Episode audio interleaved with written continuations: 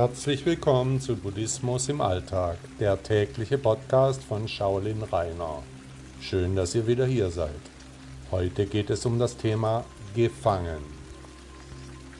Wie wir leben, welche Entscheidungen wir treffen, was wir essen, wen wir heiraten, was wir arbeiten, alles wird eines schönen Tages zur Gewohnheit. Wir sind in unserem eigenen Ich gefangen, in einem Gefängnis, das wir uns selbst gebaut haben. Wie in einem Glashaus können wir hinaussehen, aber dem Behälter entkommen eben nicht. Aber ob wir Gefangene sind oder nicht, das bestimmen wir selbst. Jederzeit könnten wir das Glas zerbrechen, wenn wir es denn wollten. Es ist unsere Entscheidung, ob wir im alten Fahrwasser bis zur Rente dümpeln oder ob wir bereit sind, außerhalb der alten Muster zu denken. Häufig beginnt eine Veränderung durch ein Hinterfragen der Umstände. Wir fragen uns, was wir falsch machen.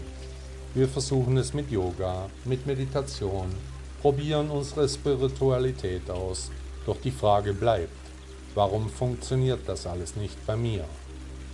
Wollen Sie im Glashaus bleiben? Was hält Sie davon ab, wenigstens einmal ganz hart und fest auf das Glas zu schlagen?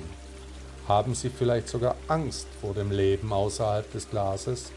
Weg von den bekannten Dingen, ausgeliefert dem Unbill der Existenz im gnadenlosen Universum? Im Glashaus ist uns alles bekannt. Wir kennen jeden Zentimeter in unserem Gefängnis. Aber was nur wenige Millimeter davor liegt, das ist uns völlig unbekanntes Land. Um nicht in das neue, unbekannte Land zu müssen, da verbiegen wir uns in alle Richtungen. Wir tun alles Mögliche, um das zu behalten, was wir haben, was uns bekannt ist, was uns keine Angst macht. Das Glas des Glashauses, das existiert gar nicht, das sind nämlich wir selbst. Nur unser Ego baut die Wände, um uns vor unserer Angst zu schützen. Alles, was wir durch das Glas sehen, das könnten wir haben, anfassen, erleben. Aber wir haben uns für etwas anderes entschieden, nämlich für den Verbleib auf sicherem Terrain, ohne unvorhersehbare Ereignisse. Bei manchen Menschen ist das Glas schon so dreckig, da kann man nicht mal durchsehen. Diese Personen wollen sich gegenüber der Außenwelt vollkommen absondern. Sie wollen nicht einmal mehr darüber nachdenken, so sehr versetzt sie das Leben da draußen in Ängste. Wie ist das bei Ihnen? Wollen Sie das Gelände außerhalb des Glashauses erkundigen?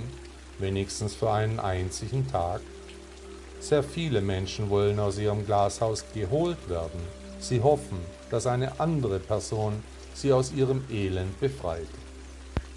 Das aber wird nicht passieren. Nur wir selbst können uns aus dem Glashaus befreien, wenn wir denn wollen. Wenn es unser Weg ist, dann ist es auch unser Ziel. Man spricht Buddha folgenden Satz zu: Das Problem ist, Sie denken, Sie haben Zeit.